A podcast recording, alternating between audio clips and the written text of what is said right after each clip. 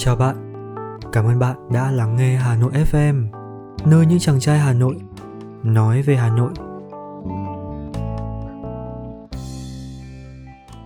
Hồ Tây gương mặt mỹ nhân, phần 3, văn học viết.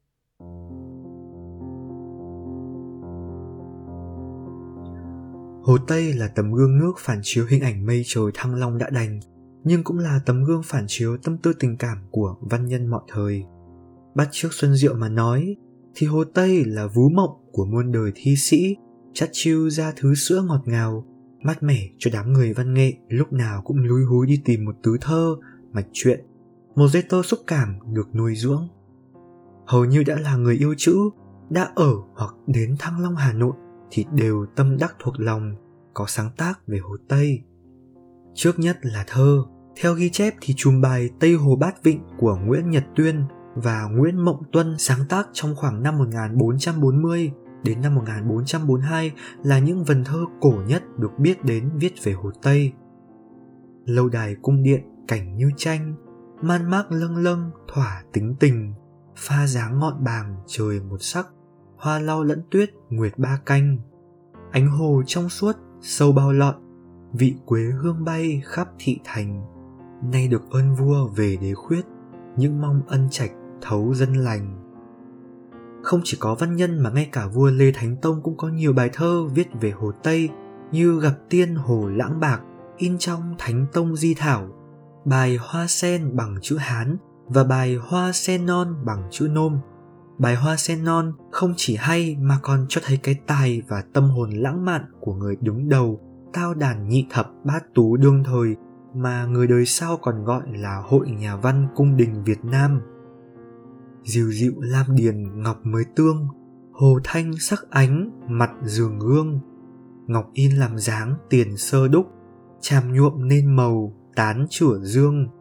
Lạt biếc mới khai mày thái mẫu, thắm hồng còn kín má vương tường. Khách thơ hứng nghĩ hiểm chưa đủ, mười trượng hoa thì mười trượng hương.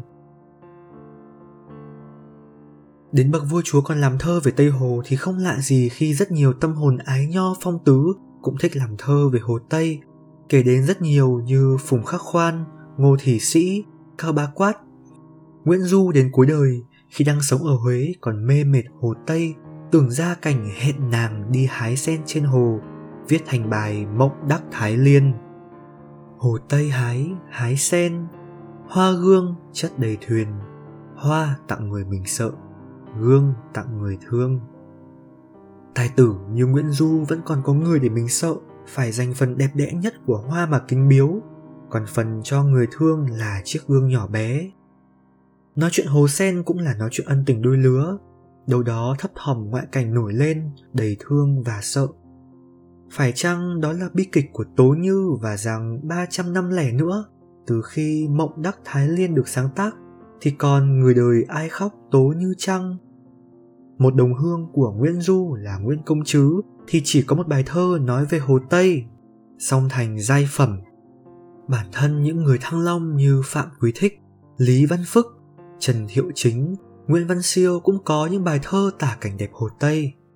Bạn của siêu là thánh văn chương cao bá quát viết về hồ tây nhiều hơn như chơi tây hồ, chùa tây hồ tây hồ ngẫu hứng du, tây hồ, vân vân. Nhìn chung đều với tứ thơ thanh thoát, phóng khoáng, tâm hồn người viết ngập tràn gió sóng, biểu đạt nhiều hứng khởi trước thiên nhiên. Điên đảo xuân tâm bất tự trì, tây hồ chân cá, thị tây thi. Doanh doanh thúy đại ba bình hậu, khúc khúc quần yêu thảo lục thi. Nghĩa là lòng xuân nghiêng ngả không kìm nổi, tây hồ quả thật là nàng tây thi mày xanh đầy đặn là khi sóng mới lặng, vòng lưng thuôn thả là lúc cỏ đang xanh. Không thua kém các nhà thơ, các tác giả văn xuôi trung đại cũng có nhiều đóng góp vào kho văn chương tây hồ, như trong lĩnh nam trích quái của vũ quỳnh, kiều phú. Vũ trung tùy bút của phạm đình hổ, thượng kinh ký sự của lan ông.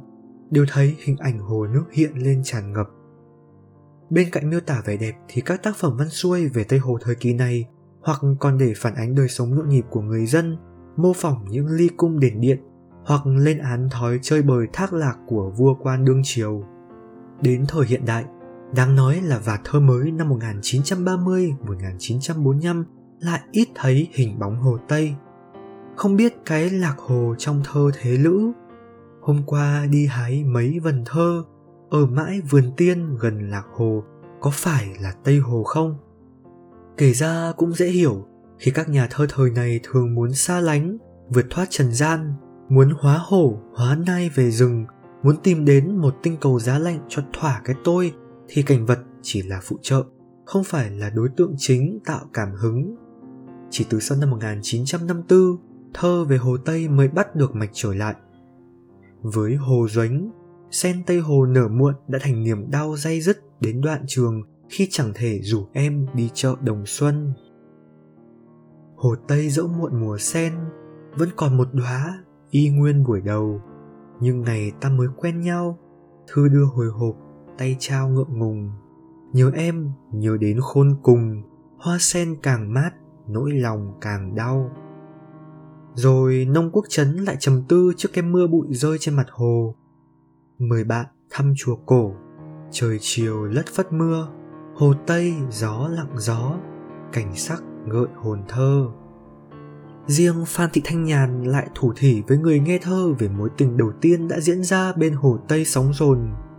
Hồ Tây ơi rất riêng tư, của tôi tôm úi sen vừa đơm hoa, của tôi từ thuở bé thơ, dịu dàng sóng đập quanh bờ đưa nôi.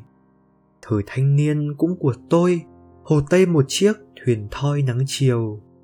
Lần đầu tiên ấy tôi yêu, lá thư hờn giận thả theo sóng dồn không thể kể hết thơ hiện đại về Hồ Tây, còn về văn xuôi cũng nhiều vô kể.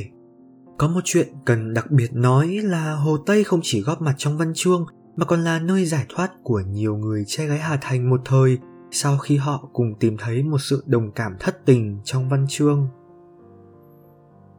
Trong tác phẩm được coi là mở đầu tiểu thuyết lãng mạn thế kỷ 20, cuốn Tố Tâm viết năm 1922 của Hoàng Ngọc Phách đã lấy Hồ Tây làm bối cảnh cho mối tình thơ mộng, đầy bi thương giữa Đạm Thủy, Tố Tâm.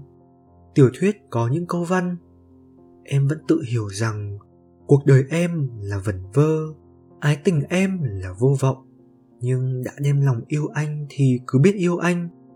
Em lấy tình luyến ái của anh em ta làm khuây khỏa còn về sau nữa, em phó mặc khuôn thiêng.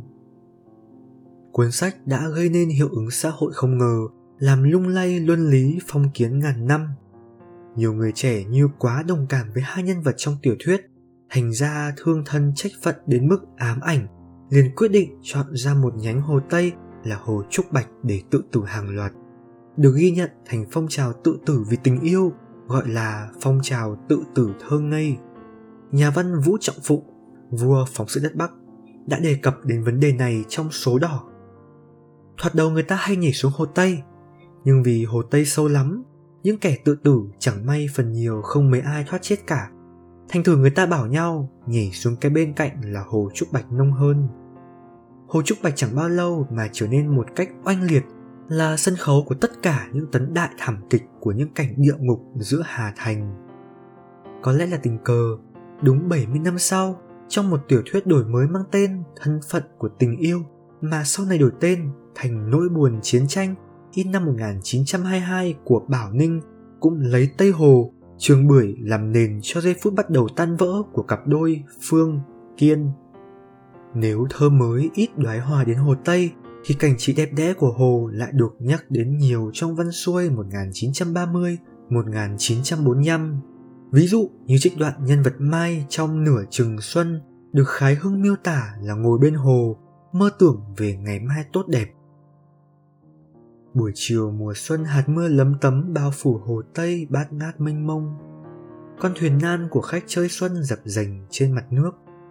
Cơn gió mây thoảng đưa, mấy chiếc lá vàng rơi lác đác. Mai ngước mắt nhìn lên, bước xuân non mơn mởn đầy cành, cái cảm tưởng về Xuân dịu dàng êm ái khiến Mai hé cặp môi tươi thắm, mỉm cười với Xuân, trong lòng chứa chan bao hy vọng. Từ đầu thập niên 40 đến sau cách mạng 1945, có nhà văn sinh trưởng bên hồ là Tô Hoài cho ra nhiều tiểu thuyết gắn với Hồ Tây như Người ven thành, 10 năm, Quê nhà, Chuyện cũ Hà Nội và đặc biệt là bài bút ký Hồ Tây thực sự là áng văn đáng đọc. Nguyễn Tuân nhân chuyến tham quan làng hoa Nhật Tân đã hồ hởi cho ra tùy bút làng hoa. Dinh đào hoa thắm nở kín trời, có đến dăm bảy nghìn gốc. Nhiều gốc đào cụ tán tròn như tán cây vải mới bó quả. Một lão nông dâu tóc bạc phơ kể là chả biết dinh đào có từ bao giờ, nhưng lớn lên đã thấy nó nở hoa như rừng. Không giống hồ gươm có ý nghĩa là vị trí tập kết trung tâm quan trọng. Thời chiến tranh, Hồ Tây rộng lớn có thể làm công tác che giấu và bảo vệ cán bộ. Điều này được kể trong bút ký bãi sậy phía bắc Hồ Tây của Quang Dũng. Còn Trần Lê Văn có đất bưởi xưa, có nghi tàm vườn cảnh vườn thơ, có tưởng nhớ bà điểm trên quê hương ông Kiều. Ngô Quân Miện thích kể chuyện rong thuyền chơi trên hồ.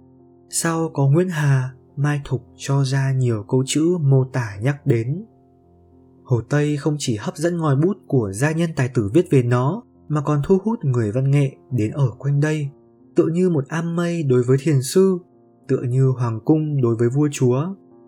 Ta nhắc lại ba gian nhà danh Cổ Nguyệt Đường ở Khán Xuân, nơi thi sĩ Hồ Xuân Hương chọn làm nơi xem sách, ngâm vịnh lấy vui bên cạnh Hồ Tây sau khi lỡ làng duyên phận với hai đời chồng.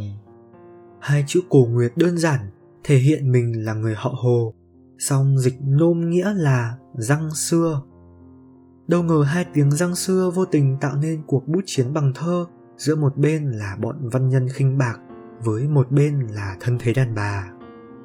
Sau này cũng biết có một nhà văn thời hiện đại là Thạch Lam chọn dựng nhà mái tranh, củng gỗ đơn sơ ngay khúc đầu làng yên phụ nhỏ.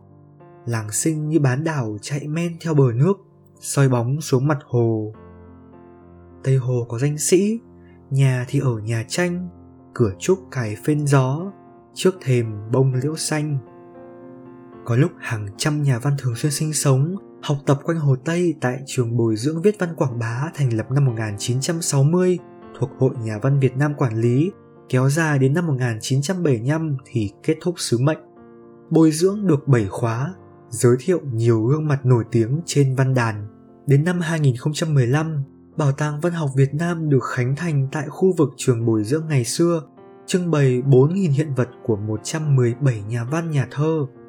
Tại tầng 1 đặt biểu tượng là hòn đá thiêng hình ngọn bút, khắc dòng thơ chữ tâm kia mới bằng ba chữ tài của đại thi hào Nguyễn Du. Sự thật, vẻ đẹp, tình yêu, thiên nhiên, tài trí con người hay còn điều gì nữa khiến người văn nghệ từ cổ chí kim trở nên lắm lời. Ý tưởng gương mặt mỹ nhân có thể được coi cho tổng hòa của nhiều nguyên nhân ấy khuôn mặt nàng Tây Thi trong Tây Hồ chân cá thị Tây Thi, gương mặt bà chúa chè Đặng Tuyên Phi, lấp ló một dung nhan thành mẫu liễu hạnh qua mảnh tre. Cái câu mày của Hồ Xuân Hương hay giọt lệ trang đài của người con gái tố tâm bao giờ cũng khiến cho người yêu chân thiện mỹ tốn nhiều giấy nhiều mực hệt như cách hồ tây mang đến cho các nhà văn nhà thơ nguồn cảm hứng sáng tác vô biên văn chương bất kể truyền miệng huyền thoại hay chính danh đều có vai trò nuôi dưỡng tâm hồn, nhân đạo hóa và giúp con người sống tốt hơn mỗi ngày. Nó cũng là một liệu pháp giống như cách mình đứng trước một cảnh đẹp thiên nhiên, hít thở đầy làn hơi an bình. Giống như thân tâm nhất như thì văn và cảnh vô sai biệt. Đi đến cuối cùng, không còn cái gì là động lực tạo tác ra cái còn lại kia nữa. Thiết nghĩ hồ tây trong văn chương, hiện hữu ngoài thiên nhiên nơi trong mắt con người hoặc qua lời kể của người mến mộ liên tục được chuyển hóa, trở về là một. Bằng cách đó, hồ tây tự nó bát ngát, phả vào trong tâm hồn bất kể ai yêu văn chương, yêu thiên nhiên một niềm say mê mãnh liệt, dù chưa một lần đặt chân bước tới như cách mình vẫn thấy rõ gương mặt người yêu qua nỗi nhớ đấy thôi. Chiều như chậm rãi chậm rãi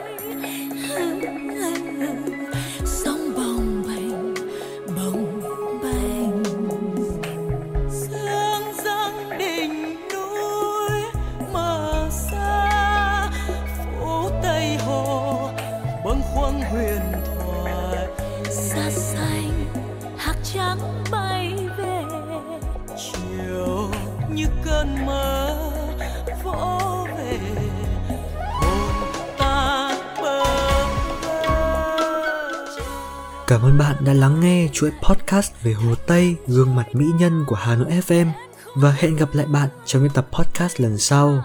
Xin chào.